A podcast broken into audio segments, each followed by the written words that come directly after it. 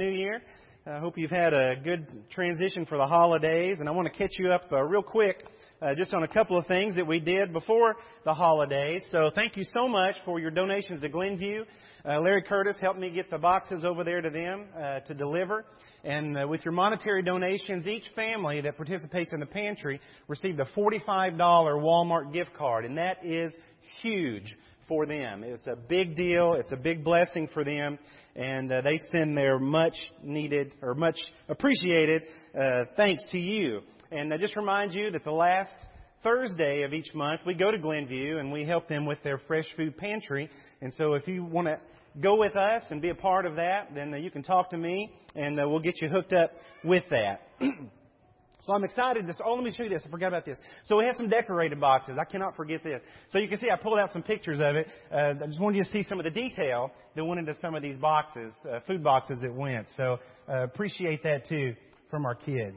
So I'm excited to start a new uh, series with you uh, this morning. I'm calling it Kingdom Come. And so as we spend the next few weeks contemplating the nature of God's kingdom and what it means for me and for you to live within that kingdom, to be a citizen of that kingdom. So what does that kingdom look like? What does it look like in my family? What does it look like in my job? What does it look like in my finances or in my plans or dreams for the future? What does it mean to live in the kingdom of God? And how does my citizenship in God's kingdom guide my relationships with those around me? So that's what we're going to be looking at. And when we think about kingdom today, perhaps in our world, we picture a monarch uh, we think about, you know, a monarch with a high crown sitting on a throne. Uh, maybe they're wearing a red velvet robe, holding a turkey leg, or you know, a little bit some of the pictures of our of our history there. Or perhaps you think about Queen Elizabeth. Uh, certainly, we've seen her for most of you have seen her all of your life because she's been on the throne all of your life. But or you maybe think of uh, Prince William and Kate, who are always in the news. It seems like. But England loves their queen. They love their queen because she has endeared herself to them. But that was not the case for the nation of Israel. And so their experience by the rule of kings, whether it was foreign or domestic, was overwhelmingly negative in ancient Israel. And so, however, the Israelite hope remained fixed on God's promise, a better kingdom that was rooted in God's promise. And so that's the way it began, a kingdom rooted in God. And so God called a people. He called a people out of darkness, out of a land of slavery and oppression that they were in in Egypt, and he called them from a land of foreign gods that they were living under in Egypt, and he called them out of a land of foreign kings, and we called them to a land of promise, a land that he had prepared for them, where he would be their king, and they would be his people. And so I'm going to jump back to Exodus chapter 6 and look in verse 6 where we read, Therefore tell the Israelites, God says, I am the Lord. I will bring you out from your enslavement to the Egyptians, and I will rescue you from the hard labor they impose, and I will redeem you with an outstretched arm and with great judgments. I will take you to myself for a people, and I will be your God. And then you will know that I am the Lord your God, who brought you out from your enslavement to the Egyptians. I will bring you to the land I swore to give to Abraham, to Isaac, and to Jacob, and I will give it to you as a possession. I am the Lord. And so there it is. There is God's divine plan for His people. No more burden, no more slavery, no more tears, no more sorrow. He says, I will bring, I will deliver, I will redeem, I will give, I will take, I will be, because I am. I am your God. And so God calls a people out of this kingdom of darkness into His kingdom of light. And so to live in the kingdom of God is to live under His divine rule. That's what it means to be a citizen of His kingdom. And so unlike kingdoms of the earth, God's kingdom is defined by His love and His faithfulness and His justice. And so this is all wrapped up in this relationship with God and, and righteousness to those who live within this kingdom. And so God is the divine protector and the divine supporter of those within His kingdom. And His kingdom's distinct. It is distinct, and those whom God brought into His kingdom were distinct. They were set apart. They were holy people. And so no other kingdom and no other king was like this Yahweh, this God of the Israelites. And so the Lord of the Israelites. And He protected and He supplied the Israelites all the way to the promised land of Canaan brought them all the way to the land. But it was here, in this land, where the people rose up and they demanded another king. And so they rejected God. And God told them in 1 Samuel chapter 8 that this king you want, this king is going to draft your sons into his army. He's going to draft your sons to die for him as he fights for more land. You're going to be serving him and his personal agenda. And you're not going to be a volunteer in doing it either. He's going to claim the best land for himself, even if you have already claimed it. He's going to annex your land because he needs it for his kingdom. And he's going to tax everything you own in order to sustain and to grow his kingdom. So here is the path that you're going down. And so the first human king that, that was appointed was Saul. And so he was this image, this visual image of power and of strength, and he was head and shoulders taller than any other man in Israel. He was this warrior that the people wanted to go before them in battle, this representation, this image of what they thought it looked like to be citizens of the kingdom. And so Saul had this might. But Saul did not have the heart. And he turned away from following God's will.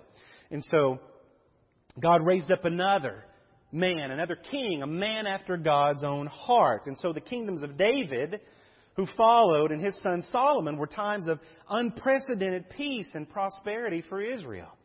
And so they called it shalom. Shalom, and it's what the Hebrews encapsulate in this word, this idea of hope and of wholeness, of completeness, of peace and prosperity for the individual and for the entire nation. So they lived in this shalom. And, and to this day, David stands as the greatest king in their history and the king to which all others are compared. He's the measuring stick for Israel, for Jews to this day, because in his kingdom was shalom, was this peace and prosperity. And so you continue in the Bible and you see that after the death of David, the death of Solomon, his son, the wickedness of these successive kings divided the kingdom, separated the people, and it rapidly slid into ruin. And so the people of God clung to this idea, though, of restoration. They clung to this hope of shalom that was promised to them by God and through His prophets. That God is going to once again do what He did in the Exodus and in the days of David and the days of Solomon. And so there was certainly a great day coming that they were all looking forward to. So you had this glorious promise, this glorious hope for this coming kingdom of God. Isaiah chapter 61, it paints out this beautiful picture. It's a little bit, I'm going to read 11 verses here, but I want you to hear the imagery and what the kingdom of God represents and what it looks like here. Isaiah 61 and verse 1. The Spirit of the sovereign Lord is upon me, because the Lord has chosen me. He has commissioned me to encourage the poor to help the brokenhearted, to decree the release of captives and the freeing of prisoners, to announce the year when the Lord will show his favor, the day when our God will seek vengeance to console all who mourn, and to strengthen those who mourn in Zion by giving them a turban instead of ashes, oil symbolizing joy instead of mourning, a garment symbolizing praise instead of discouragement. And they will be called oaks of righteousness, trees planted by the Lord to reveal His splendor. And they will rebuild the perpetual ruins and restore the places that were desolate. They will reestablish the ruined cities and the places that have been desolate since ancient times. Foreigners will take care of your sheep. Foreigners will work in your fields and vineyards, and you will be called the Lord's priests, servants of our God. You will enjoy the wealth of nations and boast about the riches you receive from them. And instead of shame, you will get a double portion. Instead of humiliation, they will rejoice over the land they receive. Yes, they will possess a double portion in their land and experience lasting joy. For I, the Lord, love justice and hate robbery and sin. I will repay them because of my faithfulness. I will make a permanent covenant with them. And their descendants will be known among the nations, their offspring among the peoples and all who see them will recognize that the Lord has blessed them. I will greatly rejoice in the Lord, and I will be overjoyed because of my God. For he clothes me in garments of deliverance. He puts on me a robe symbolizing vindication. I look like a bridegroom when he wears a turban as a priest would, and I look like a bride when she puts on her jewelry. For just as the ground produces its crops and a garden yields its produce, so the sovereign Lord will cause deliverance to grow and give his people reason to praise him in the sight of all the nations. How wonderful is that imagery, that picture, that vision of this kingdom of God when God reigns again? This is what life will be like. This is what it looks like in the kingdom of God. And so when you see wounds healed, physical wounds, and broken spirits, when you see those healed, when you see lame walk, when you see blind see and hungry fed, when shalom returns, we will know that the kingdom of God is here. And so they waited and they watched for over 400 years from the time the prophet spoke. And when the time was fulfilled, Jesus walks into a local synagogue and he opens the scroll of Isaiah and he reads, Luke records this for us, Luke chapter 4 and verse 18, the Spirit of the Lord is upon me because he has anointed me to proclaim good news to the poor. He has sent me to proclaim release to the captives and the regaining of sight to the blind, to set free those who are oppressed, to proclaim the year of the Lord's favor. And then Jesus rolled up the scroll and gave it back to the attendant and sat down. And the eyes of everyone in the synagogue were fixed on him. And then he began to tell them, Today, this scripture has been fulfilled, even as you heard it being read. And so in Mark's account now of this beginning, he sums it up this way in Mark chapter 1 and verse 14. Now after John was in prison, Jesus went into Galilee and proclaimed the gospel of God. And he said, The time is fulfilled and the kingdom of God is near. Repent and believe the gospel. And so Jesus says, Now repent. You've been going the wrong direction. You've got to turn your lives around now and go the opposite direction because the kingdom of God is here. And this was good news. This is what the people have been waiting for. God is here now to set things right, and He wants you to join him. And so the king has shown up to take back his creation. Shalom has returned, embodied in Jesus Christ. But what is this kingdom? What is this kingdom? It's not a, a place, it's not a palace. The kingdom is the presence of a king. And so it didn't have to be his physical presence, but the presence of his rule represented his kingdom. And we recognize this in our world today. Air Force One, you think about the president's plane. Air Force One is not Air Force One until the president is on board. And so that's the official call sign of this Air Force aircraft carrying the President of the United States. And you could put him in any Air Force aircraft and it would be Air Force One. And so consider our foreign embassy. You've got embassies in different nations across the world. The embassy is representative of the rule of the country to which it belongs. And so for us, no matter where it's located, the footprint of a United States embassy is in fact the United States. And so in a foreign land, the business of the United States is carried out in and through its embassy. And so the kingdom of God is wherever God is. Or our, our example illustrates the kingdom is wherever God's rule is exercised or is carried out. And so in the first century, to speak of kingdom was to speak of the certainty that the king's will is going to be carried out. Nobody would think that within a kingdom, a king's ra- a rule, king's realm, that what he wanted to happen was not going to happen. You just wouldn't think that way.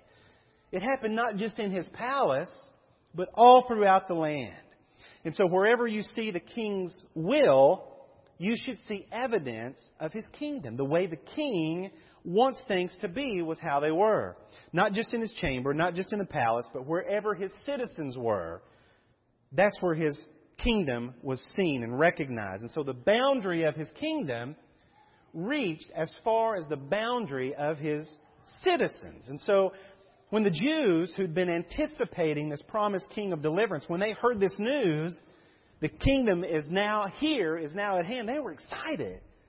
They were invigorated. They were energized by this. And evidence of God's kingdom was dramatic. And it was extensive because blind people could now see, and sick people were now healed. And Jesus feeds 5,000 hungry people with scraps of food, and he brings dead people back to life. And so this promise of God through his prophets was coming true before their eyes. But had shalom returned? Could this be it? Has shalom returned? Well, it sure looks like it. And Isaiah and Ezekiel reminded the people what their lives would look like in the year of the Lord's favor, when this happens, when God reclaims His kingdom. And so now in this person of Jesus, the kingdom is being fulfilled. So what did Jesus do? Well, Matthew chapter 10 and verse 5, Jesus sends out 12, 12 selected men, instructing them as follows. Do not go to Gentile regions and do not enter any Samaritan town. You go instead to the lost sheep of the house of Israel. So they were to go first to those who had been anticipating the coming of this kingdom. You go to them first. The Jews who had grew, grown up with these stories of shalom. And he says in verse 7 As you go, preach this message the kingdom of heaven is near. So proclaim the good news that the kingdom you have been looking for, you have been waiting for, is here. But talk is cheap, right? Talk is cheap, and people have been talking for hundreds of years. We've been looking for this, waiting for this.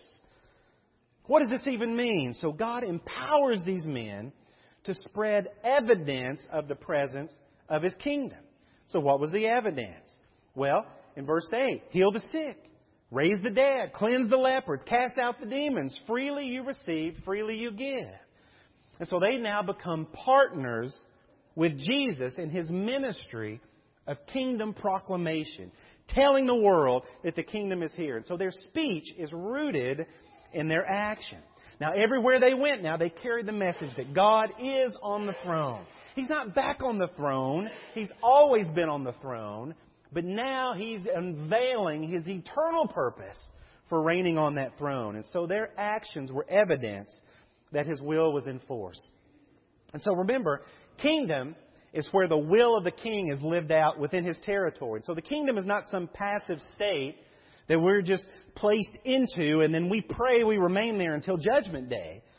The kingdom of God is a realm of life and action in which God's will is manifested. It's made known by those who live within it.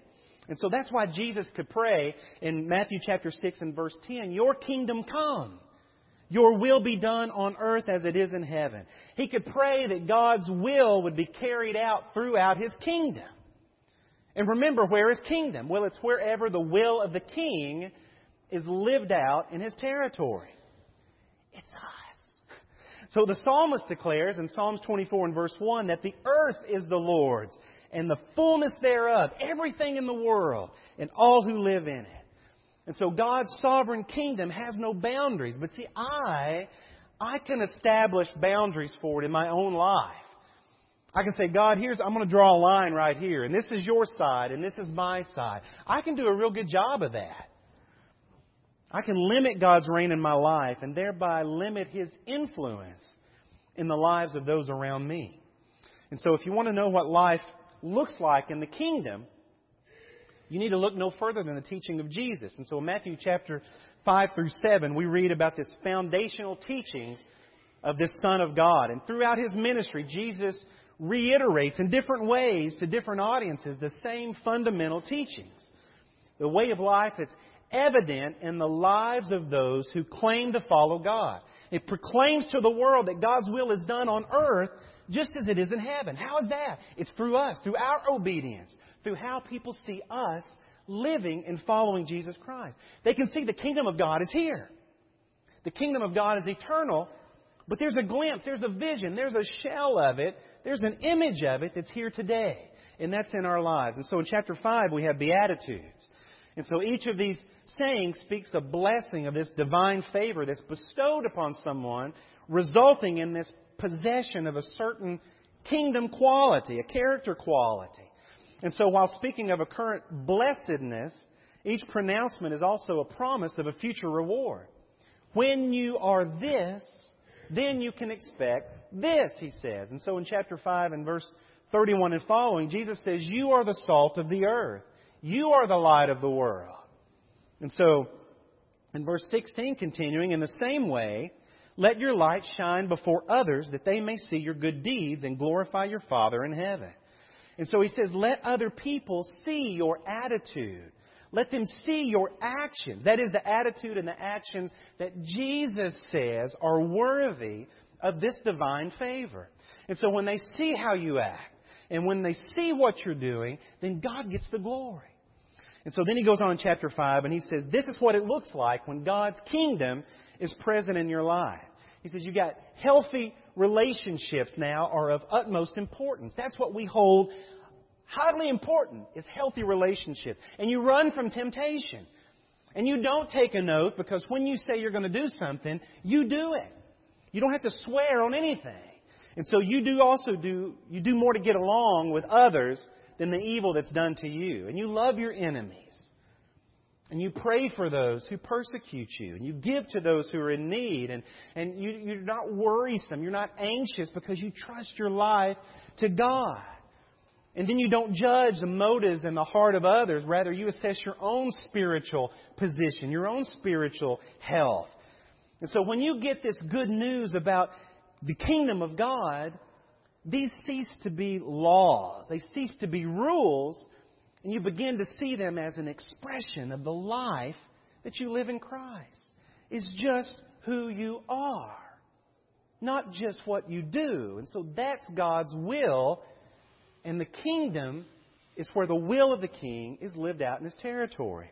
And so when others see how you're acting and what you're doing, today, tomorrow, or in the past, when they see how you act and how you live and what you do, God either gets the glory or God is made a mockery.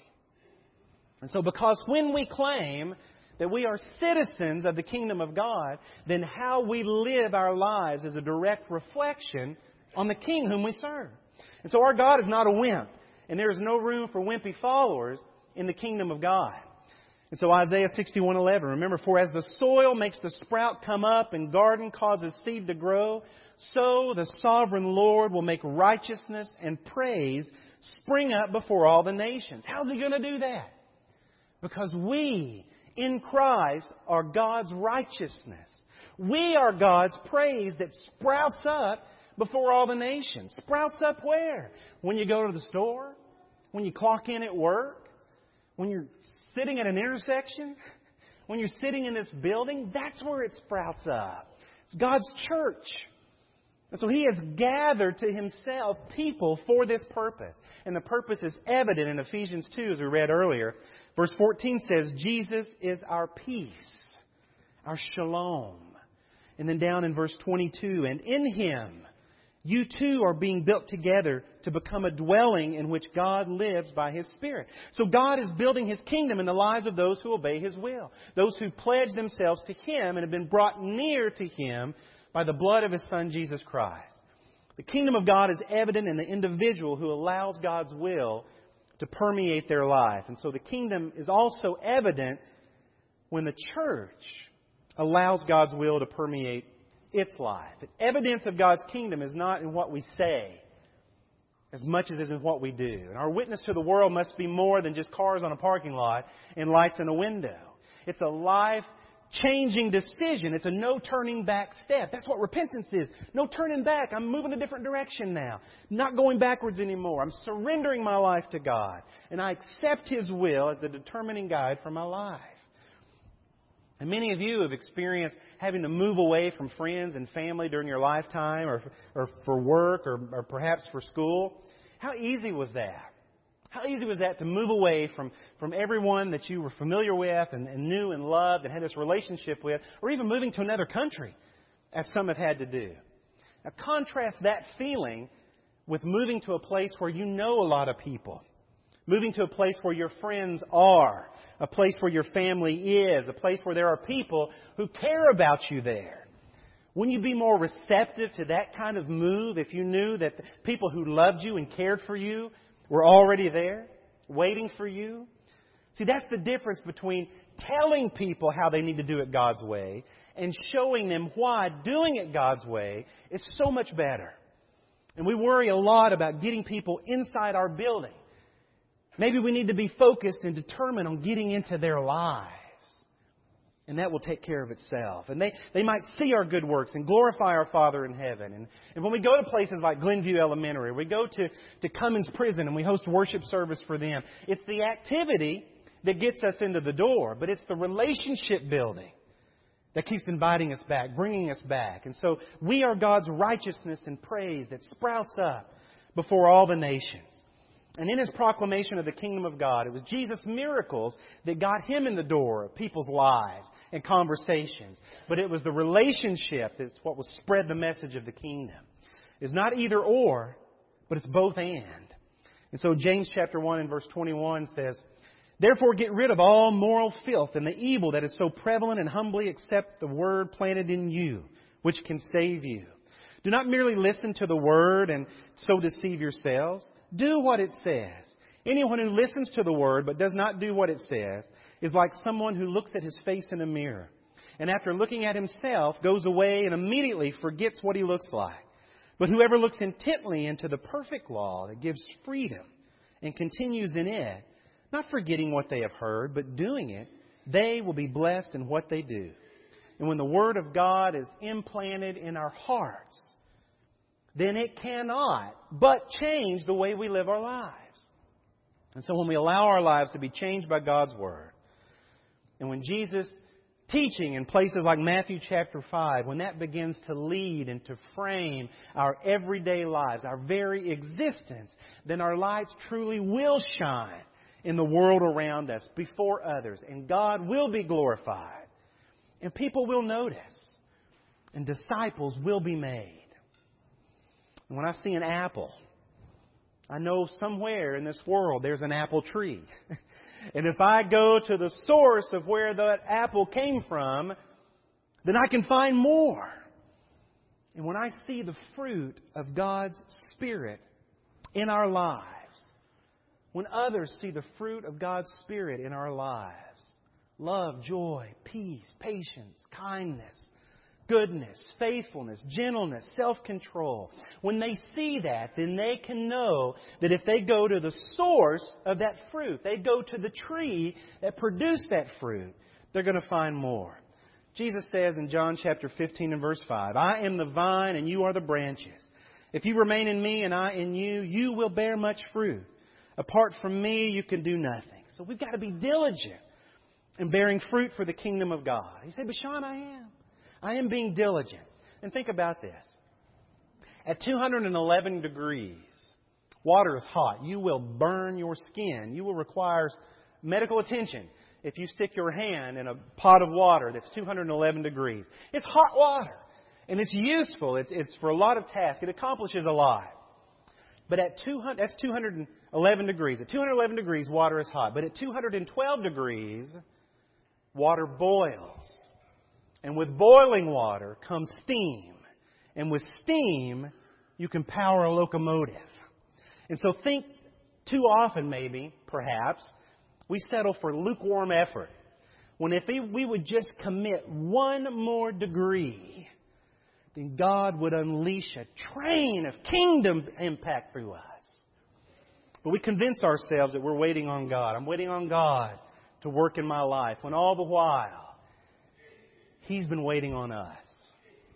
So the kingdom of God is not some passive state that we're placed into and then pray that we remain there until Judgment Day. The kingdom is where the will of the king is lived out in his territory.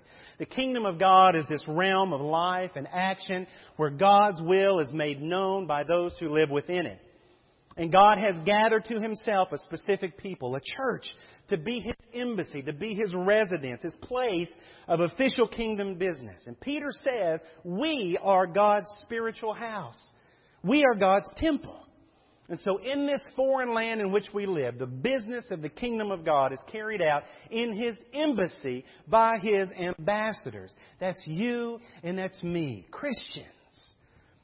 We're the ones whom He has sent into the world, into your neighborhood, into your field of work, into your unique space in which you do daily business, to proclaim good news to the poor, to proclaim liberty to the captives and recovering of sight to the blind, to set at liberty those who are oppressed, and to proclaim the year of the Lord's favor. That's our task. Because that's our experience. And don't get overwhelmed by going to all the world. How about we just start right in your neighborhood? And it is us, the church of our Lord Jesus Christ. Let's, let's open the doors of this building and the doors of our lives and show by our actions that we serve a living God who calls all people out of a kingdom of darkness, out of a kingdom of hopelessness, out of a kingdom of uncertainty, and into a kingdom of light, and a kingdom of hope, and a kingdom of second chances. A kingdom where the king's will is lived out in his territory. A kingdom come. And that takes nearsighted living. It takes understanding where you are right now, seeing the world for what it is right now, living with a near-sighted life, but keeping our eyes fixed on a far-sighted view, an eternal view inside. God's will is that no one should perish, but all should come to repentance. And so today you can leave that kingdom of uncertainty and you can be baptized into Jesus Christ for the forgiveness of your sins and stand before God in His eternal kingdom as a child and citizen of His, God's kingdom of life. We are God's territory and we must expand. So we are God's message of shalom. We are God's message of hope and hopelessness to all those around us. So the time is fulfilled. The kingdom of God is at hand. Repent and believe in this good news. If we can help you in any way this morning as we stand and sing this song, will you come? I